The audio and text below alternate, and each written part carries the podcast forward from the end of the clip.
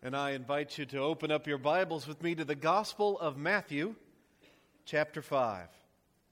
I finally came up, we're two months in now, I fi- finally came up with a title for our sermon series on the Gospel of Matthew. It's not especially clever, but I think it's good, and it captures the essence of the book and what I'm hoping this series accomplishes in our lives. I'm going to call this series Following Jesus following Jesus. The Gospel of Matthew is a theological biography of the Lord Jesus Christ, which invites us to follow him by faith in all of our lives and invites others to follow him too. Following Jesus was the title of our last message in this series when we studied the end of chapter 4 here. The Lord Jesus began his public ministry preaching, Repent, turn around, do a U turn, for the kingdom of heaven is near. And he began calling disciples to follow him. What's our hide the word verse? We said it already this morning. Jesus said, Come, follow me. Jesus said, and I will make you fishers of men. That's chapter 4, verse 19. You've got it. Jesus is calling us to follow him with our lives. And he's calling us to invite others to follow him as well. That's our mission. Matthew's gospel ends with what we call the Great Commission. All authority in heaven and earth has been given to me. Therefore, go and make what? Followers, right? Disciples. That's what a follower is. Disciples of all nations, baptizing them in the name of the Father and the Son and the Holy Spirit, and teaching them to obey everything I have commanded you. And surely I'm with you always to the very end of the age.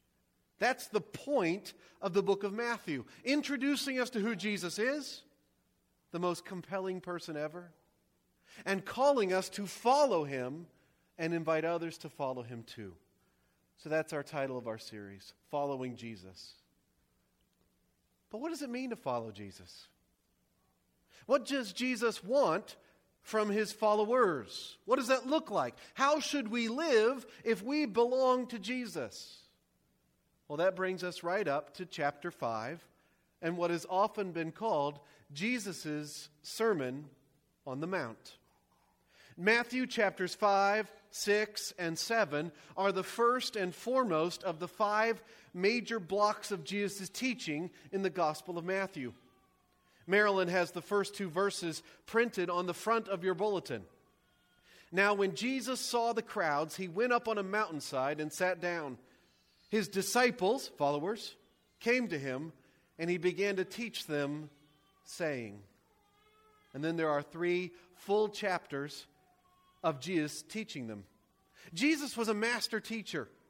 There was never a greater teacher than our Lord Jesus, and this was perhaps his greatest single teaching. When he sat down and gave us this sermon, he gave us the best sermon ever. We're going to take several weeks, a couple months at least, to unpack it piece by piece. It's rich and powerful and radical and challenging. You know this stuff. You know the Sermon on the Mount.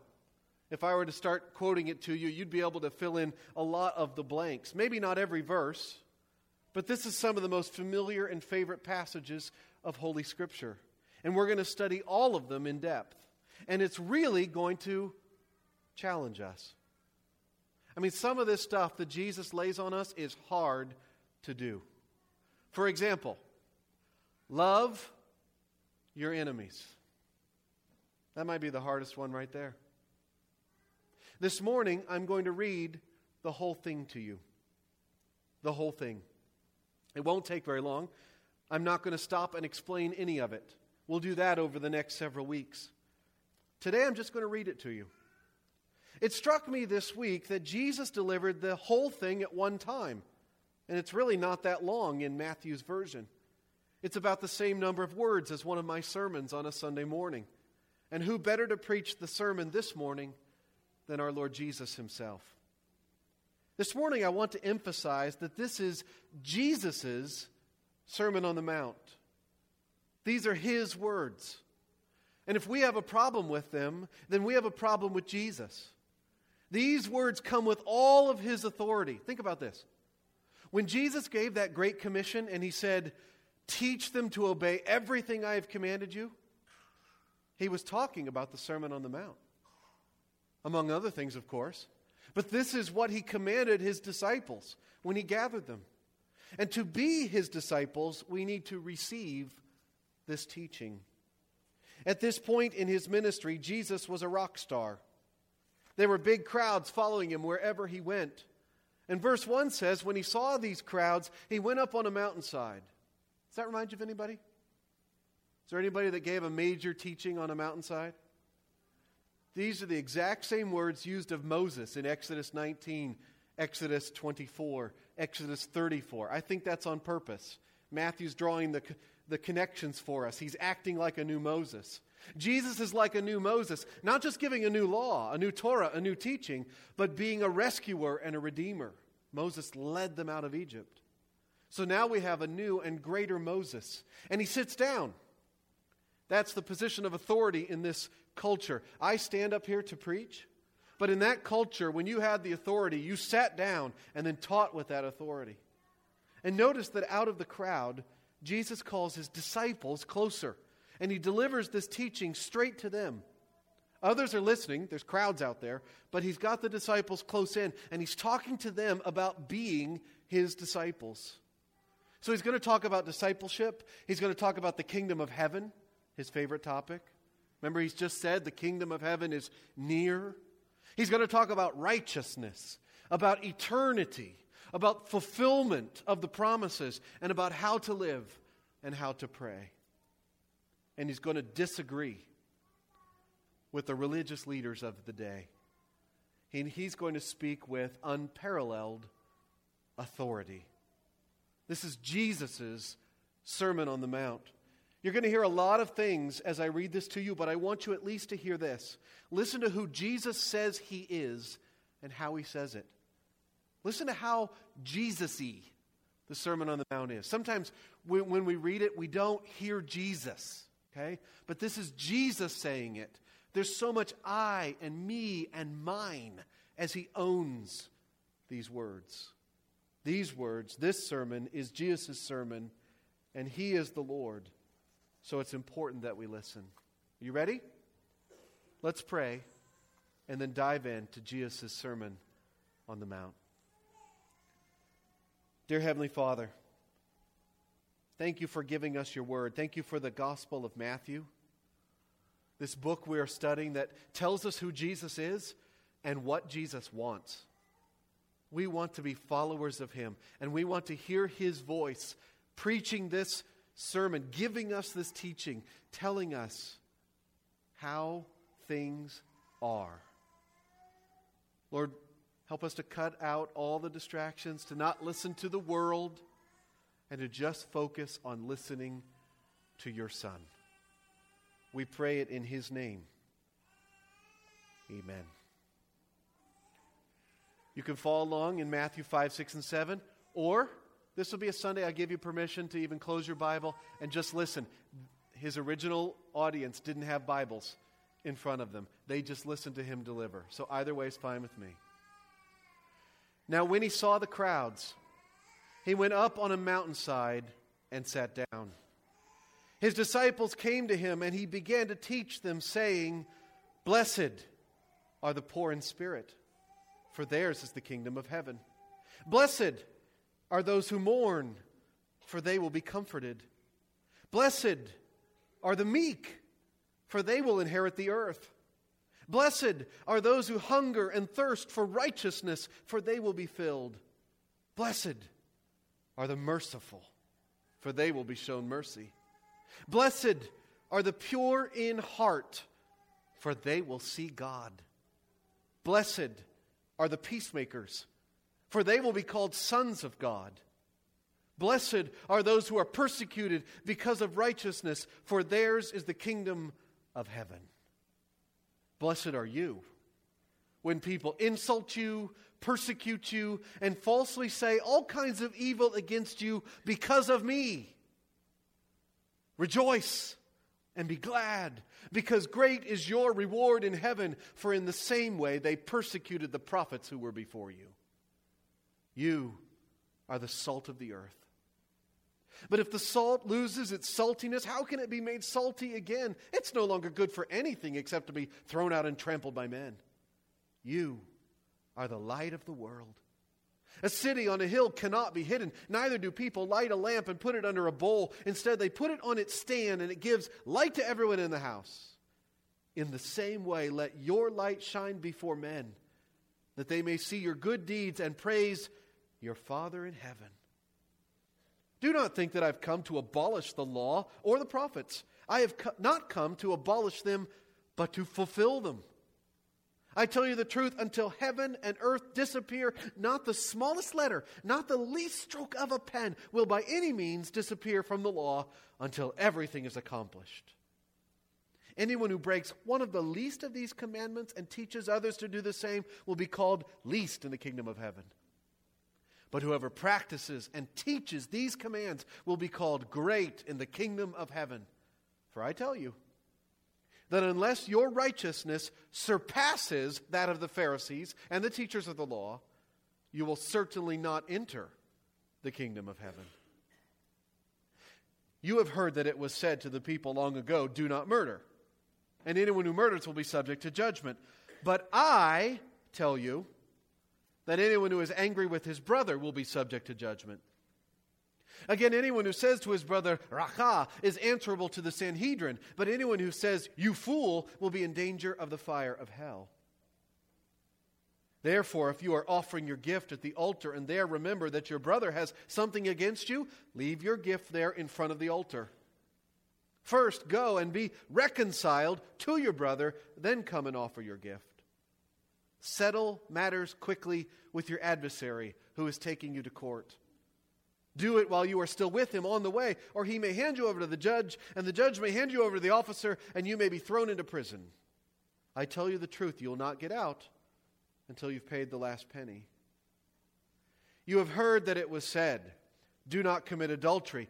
But I tell you that anyone who looks at a woman lustfully has already committed adultery with her in his heart. If your right eye causes you to sin, gouge it out and throw it away. It's better for you to lose one part of your body than for your whole body to be thrown into hell. And if your right hand causes you to sin, cut it off and throw it away. It's better for you to lose one part of your body than for your whole body to go into hell. It has been said anyone who divorces his wife must give her a certificate of divorce. But I tell you that anyone who divorces his wife, except for marital unfaithfulness, causes her to become an adulteress. And anyone who marries the divorced woman commits adultery.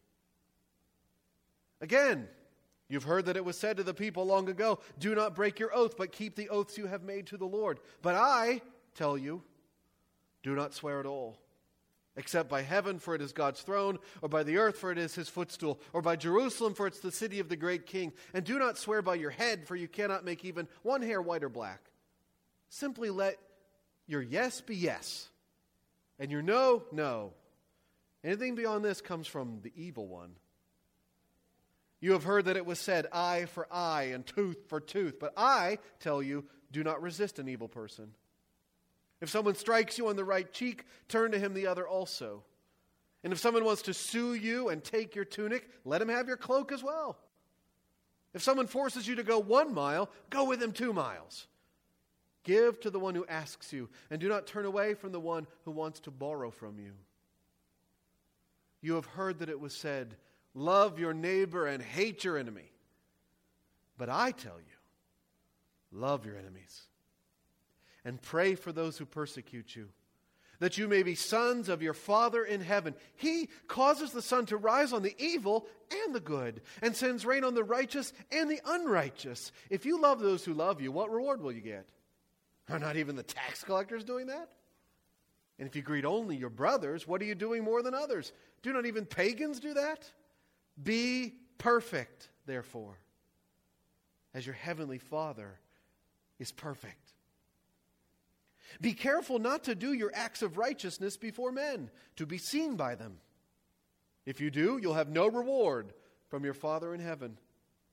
So when you give to the needy, do not announce it with trumpets as the hypocrites do, in the synagogues and on the streets to be honored by men. I tell you the truth, they have received their reward in full. But when you give to the needy, do not let your left hand know what your right hand is doing, so your giving may be in secret. Then your Father, who sees what is done in secret, will reward you. And when you pray, do not be like the hypocrites, for they love to pray standing in the synagogues and on the street corners to be seen by men. I tell you the truth, they have received their reward in full. But, but when you pray, go into your room, close the door, and pray to your Father who is unseen. Then your Father, who sees what is done in secret, will reward you.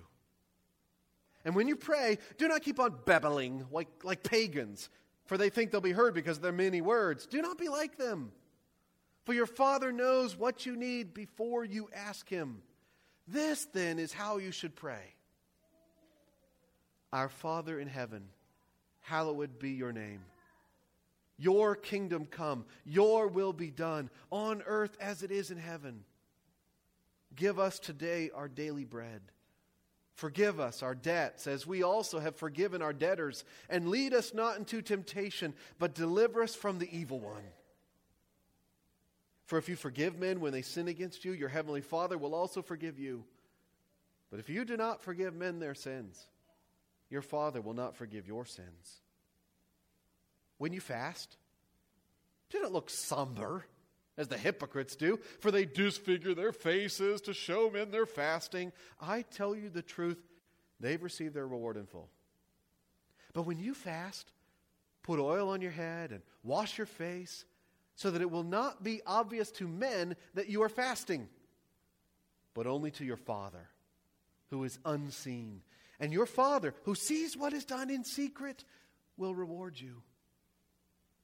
Do not store up for yourselves treasures on earth where moth and rust destroy and where thieves break in and steal.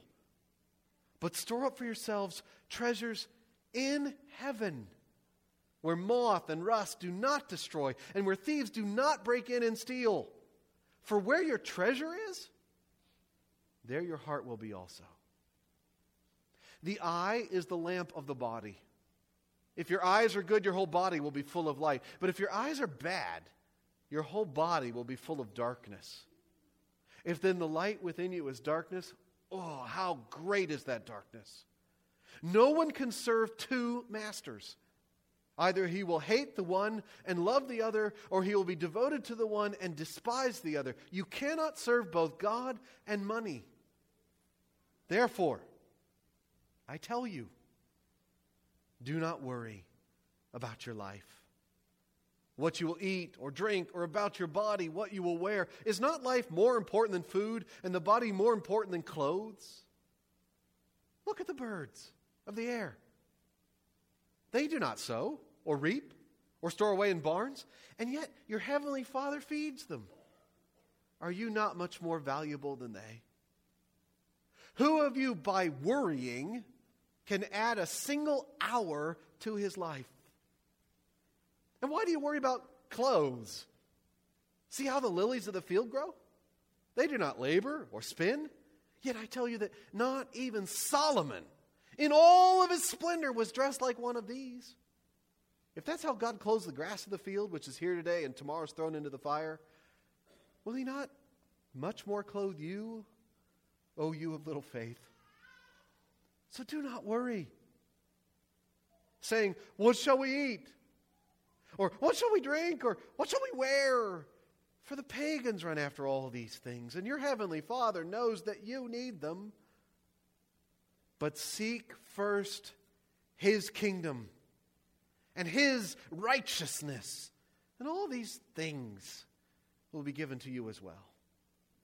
Therefore, do not worry about tomorrow, for tomorrow will worry about itself. Each day has enough trouble of its own. Do not judge, or you too will be judged. For in the same way you judge others, you will be judged. And with the measure you use, it'll be measured to you. Why do you look at the, the speck of sawdust in your brother's eye and pay no attention to the plank in your own eye? How can you say to your brother, Let me take the speck out of your eye, when all the time there's a plank in your own eye? You hypocrite. First, take the plank out of your own eye, and then you'll see clearly to remove the speck from your brother's eye. Do not give to dogs what is sacred. Do not throw t- your pearls to pigs. If you do, they may trample them under their feet and then turn and tear you to pieces. Ask, and it will be given to you. Seek, and you will find. Knock, and the door will be opened to you. For everyone who asks receives. He who seeks finds, and to him who knocks, the door will be opened. Which of you, if his son asks for bread, will give him a stone? Or if he asks for a fish, we'll give him a snake. Or if you, then, though you are evil, know how to give good gifts to your children, how much more? Will your Father in heaven give good gifts to those who ask him? So, in everything, do to others what you would have them do to you. For this sums up the law and the prophets. Enter through the narrow gate. For wide is the gate, and broad is the road that leads to destruction, and many enter through it.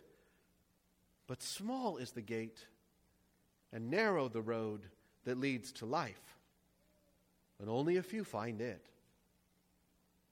Watch out for false prophets. They come to you in sheep's clothing, but inwardly they're ferocious wolves. By their fruit, you will recognize them. Do people pick grapes from thorn bushes or figs from thistles? Hmm. Likewise, every good tree bears good fruit, but a bad tree bears bad fruit. A good tree cannot bear bad fruit, and a bad tree cannot bear good fruit. Every tree that does not bear good fruit is cut down and thrown into the fire. Thus, by their fruit, you will recognize them. Not everyone who says to me, Lord, Lord, will enter the kingdom of heaven but only he who does the will of my Father who is in heaven. Many will say to me on that day, Lord, Lord, did we not prophesy in your name, and in your name drive out demons, and perform many miracles? Then I will tell them plainly, I never knew you. Away from me, you evildoers. Therefore, everyone who hears these words of mine and puts them into practice is like a wise man who built his house on the rock. The rain came down, the streams rose, and the winds blew and beat against that house. Yet it did not fall because it had its foundation on the rock. But everyone who hears these words of mine and does not put them into practice is like a foolish man who built his house on sand. The rain came down, the streams rose, and the winds blew and beat against that house, and it fell with a great crash.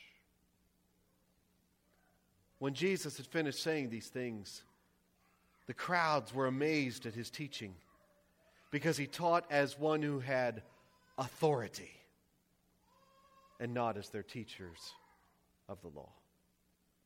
Amen? Jesus is Lord, and this is his word for us today.